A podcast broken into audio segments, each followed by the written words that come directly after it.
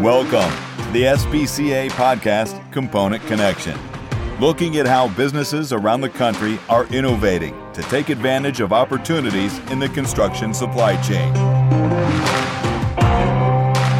Now, here's your host, Sean Shields.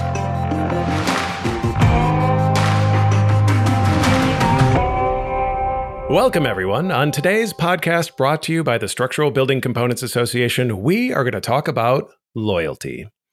If you're listening to this podcast, the odds of you having a problem finding enough quality workers to do what you want to do is hovering probably right around 100%. It stands to reason that one of the most effective long term solutions to this challenge is increasing employee retention. Keep the workers you've already invested your resources into finding, hiring, and training. To talk about this strategically, we are joined today by Jason Ward, a vice president at California TrusFrame and an expert on all things employee related. Jason, welcome to the podcast. Thank you, Sean. I certainly appreciate it. I'm excited to be here. This is a topic that I'm very passionate about, and I, I can't wait to get started. Well, I know I have been waiting a long time to get you on uh, the program. So thanks for making the time.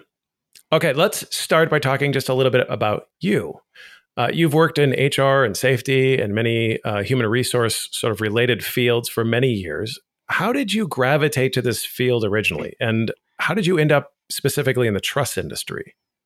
Okay, it's, it's kind of a long story. Uh, a little more than 20 years ago. And for, for those of you who know me, uh, you'll probably be shocked to hear this, but it started with safety. Mm-hmm. So about 20 years ago, right, I was in the Marine Corps and we were doing something. It was a lot of hurry up and wait, standing around, you know, not doing much. And I noticed that we were all standing, you know, in a formation doing some menial task, and people were like moving their legs back and forth, and they were getting uncomfortable. And I went to my commanding officer and like, you know, sir, I think we could use some anti-fatigue mats for this.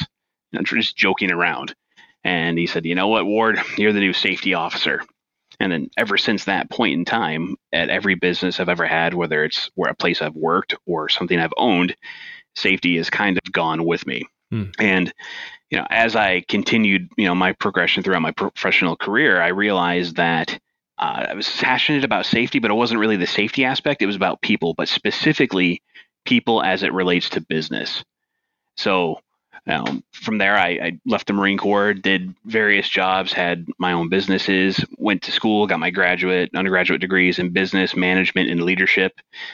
Um, I was working a job at biotech or in biotech pharmaceuticals, you know, pharmaceutical manufacturing, and I was frankly bored. You know, I, I was a safety manager at the time, and I went to a uh, an environmental health and safety conference, and everyone was sitting around a table talking about you know stories oh yeah I, I, I had one of my employees lose a you know an arm and we had a fatality here. And then when it got time for me to to share the story the only thing i could think of that had happened that entire year was in our you know four star cafeteria slash lunchroom slash you know restaurant that we had on site that was subsidized for the employees. Biotech was sweet.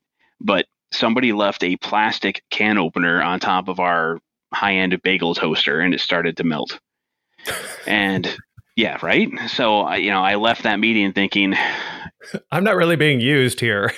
yeah, right. So I, I, got bored. So I started doing a job search, and I saw that there is this place 10 minutes from my house called California TrusFrame that had an opening for a director of environmental health and safety. And I thought, well, you know, it's could be a lat move. It could be a step up. I don't know. I don't even know what trusses are. Well, that that's not right.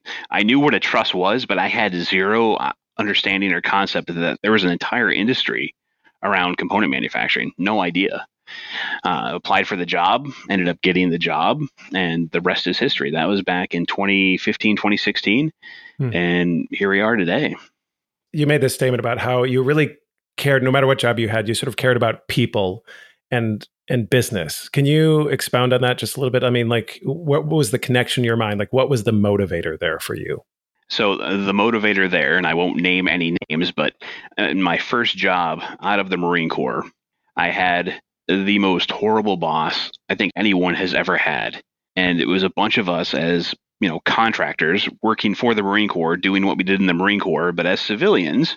and we were all former Marines, some Army and whatnot, but everyone acted like you know their previous rank mattered, and it was just every bad boss cliche you can imagine happened with this boss. Hmm. And I was going to work miserable every single day. And I saw that he kept getting, you know, promoted, making more money, being as horrible as you can be. And I was like, this can't be it. There has to be a better way. And that's what really um, motivated me to want to go mm-hmm. to school and find out what that better way was. You know, so because I, I was early in my 20s, I'd already done, you know, four years in the Marine Corps, got out. And really all I knew was what I had learned from you know whatever kids learn from their parents, what you learn from the Marine Corps, and then this little bit of time I had as a contractor for the Marine Corps, and it was horrible. And I was like, "There's got to be something else out there. There has to be." And I ended up going to school, and that's why you know I degrees in, in business management and leadership theory, so and an MBA. I mean, really, what I'm hearing is from your personal experience. You, when you had a bad employer, what you were motivated to do was get out of there as quickly as possible, right? It wasn't as quickly as possible. It was I was probably the last one to leave because I had just had a, a, child and I needed the income and all that. Uh, but I the goal was to leave absolutely. I mean, everyone mm-hmm. else was run off. I kind of stuck around as a point of perhaps stubborn pride. They're not going to beat me. All the while signing up for school, laying the groundwork so that I could leave, so that I could learn about a better way if there was a better way. Because I knew for sure I wasn't staying there. I was going to yeah. be gone. Yeah.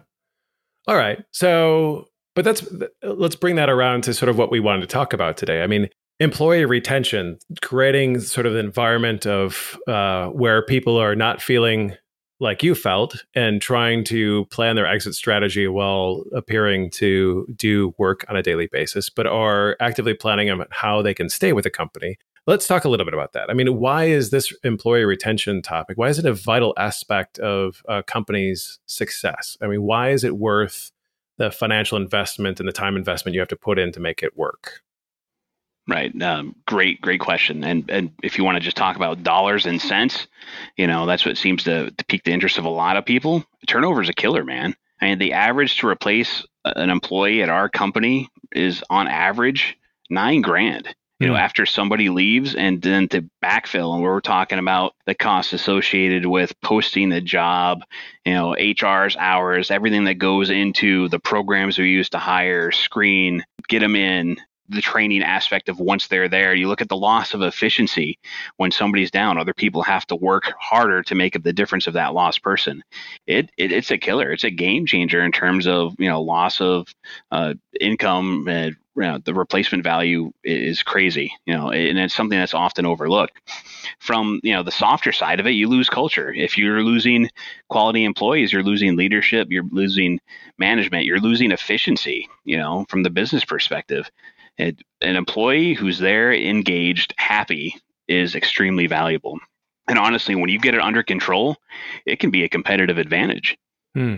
Well, it, it, makes me think it's like even if you aren't losing your veteran employees, just having that that culture of the churn and burn on your production floor that has to have an impact on your morale, right? Oh, it absolutely it, it impacts morale big time. You know, at first people start to think that you know it's like oh yeah it's only the weak survive and they take pride in it but then after a while when you do have some people sticking around and it's only those few people sticking around it makes it harder for everyone so the people that are there have horrible morale because they're having to work hard and when somebody new comes in they already have a bad attitude because like oh these people are going to leave i'm just going to have to work hard anyway so i'm not even going to bother to teach you or show you you know the right way it's a killer. Turnover is horrible and it can absolutely be prevented. Okay, well, let's dive into some of uh, the retention strategies that you've sort of looked at over the years. This isn't just about dollars, right? To to build loyalty, it's about something else, right? I mean, what makes an employee feel like they don't want to look for another job constantly?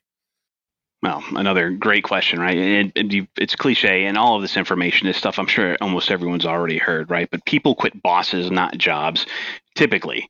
Now, I mm-hmm. saw a statistic out there, I don't know how accurate it is, but 90% of the time they're quitting because of their boss, not their job, right? And you know, and, and, what I noticed coming to the truss industry in this one company, you know, there was a safety deficiency, there's a job security deficiency, there's a pay gap within our area, And one of the things I learned about in school that I'm a big proponent of still is Maslow's hierarchy of needs. And again, forgive me if this is redundant to a lot of you, but you know, essentially Maslow's hierarchy of needs is a pyramid that talks about the needs of a human and everything that they aspire to be. So at the base of the pyramid, you have physiological needs like air, water, food, shelter, sleep, clothing, reproduction.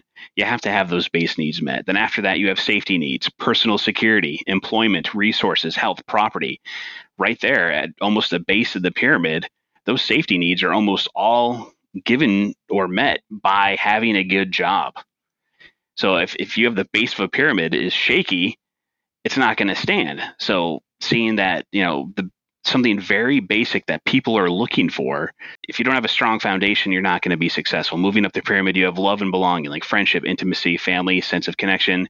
Higher up, you have esteem, right? Where people want that self esteem, status, recognition, keyword. Higher up, you have self actualization, the desire to become the most that one can be. Is people work you know, some people will work just for the transactional discipline of you work these many hours, here's your paycheck.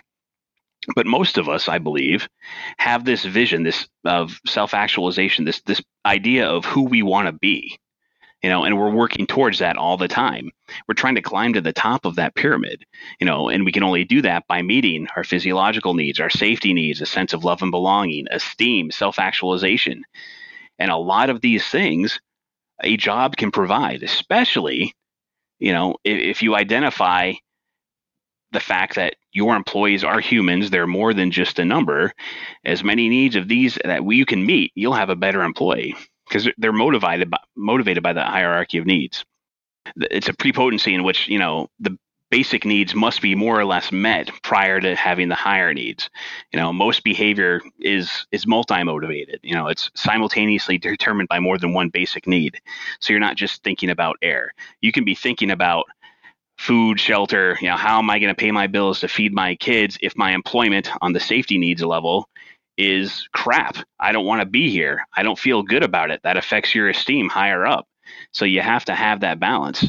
It's really about knowing what makes your employees tick, realizing they're complex. Each person is complex and different and has needs. And the more that you can do to address those, the better the employee is going to feel about working with you. What I hear you saying, Jason, is that you know that that paycheck that they get, the transactional piece of employment, that certainly meets some of those needs, but that's at the base level. And if you want to foster a sense of loyalty, like, hey, this is better than what I can get somewhere else, so I'm going to stay here. You have to address the things in that pyramid higher up. Absolutely, right? Almost all jobs, it, through that transaction or to give you that employment aspect, uh, maybe personal security that's going to provide resources to you so that you can do other stuff. But if you're a job that provides a sense of connection that goes to that love and being level, or recognition that goes to the esteem, you're helping them build up to that self actualization. Hmm. You're making that employee feel like they belong to something, like they want to belong to something, because you're not just meeting the paycheck need, you're hitting on every layer, every aspect of the hierarchy of needs. Okay, Jason. Well, let's end by asking the million dollar question then. How do you believe a company should go about evaluating and then enhancing their policies, procedures, compensation, training, work environment, advancements opportunities, all that kind of stuff to increase the likelihood that their employees will feel loyal to the company? Now, that's that's that is the million dollar question. And there's no real easy answer and it's different for every company, but I think if you build a sense of trust, provide a means of recognition, even if that's just saying thank you. That is so powerful and often overlooked. Telling your employee thank you, even if it's, yes, you're paying them for that job, that's the thanks, you know, that, that's your way of saying thank you. By verbalizing, saying thank you, shaking that hand, that's free. It doesn't cost you anything and it makes the employee feel better, right? Create a recognition program and support the whole employee, right? Don't just think about the employee at work. If you have the ability, the means to you know provide things to help them even while they're at home through uh, you know employee assistance programs, etc., the less they worry about at home, the better performance they'll have at work. Do what you can to help them climb that hierarchy. And uh, two more things, right? Don't fake it. You know, if if you say and do all the right stuff, but you really don't believe it as a company, they'll know it. And in the Marine Corps, we used to say, fake it till you make it. This is one instance where you can't fake it because they will know. And then the last thing I would say, or I guess two more things I would say from a business side, remove any ambiguity around expectations, earning potential, performance feedback. Talk to your employees, give them the tools to succeed. People don't fear change, they fear a lack of information and how they'll adapt to the change. If you talk to them and say, hey, you know, this is exactly what I expect through these metrics. Here's what you could earn. If you perform this well, you can go up to this level. And you talk to them constantly about performance. You're, you're meeting another one of those levels. You're giving them the tools to succeed. That's something you can do from a business side. And then I guess the last thing I would say is you absolutely have to do it. You, you can't just talk about it. You have to implement it you have to take action. It's not easy. If you wanted to create a culture from the ground up and make it stick, it typically takes about three to four years. But ultimately, you just you just have to to do it. I don't want to you know infringe on anyone's copyright or trademark or anything like that. But really, that's what it is. Execute, make it happen, have that drive, and it'll work. Well, Jason, I have to admit that I don't want this podcast to end, but we need to. So thank you for all of your insight and for being on the podcast. Absolutely, anytime. I love this stuff. Well, if you've enjoyed what you've heard, please give this podcast a favorable rating and share it with others. Also, consider subscribing to SBCA's Component Connection podcast on whatever platform you use most. That way, you'll immediately know when we publish our next podcast.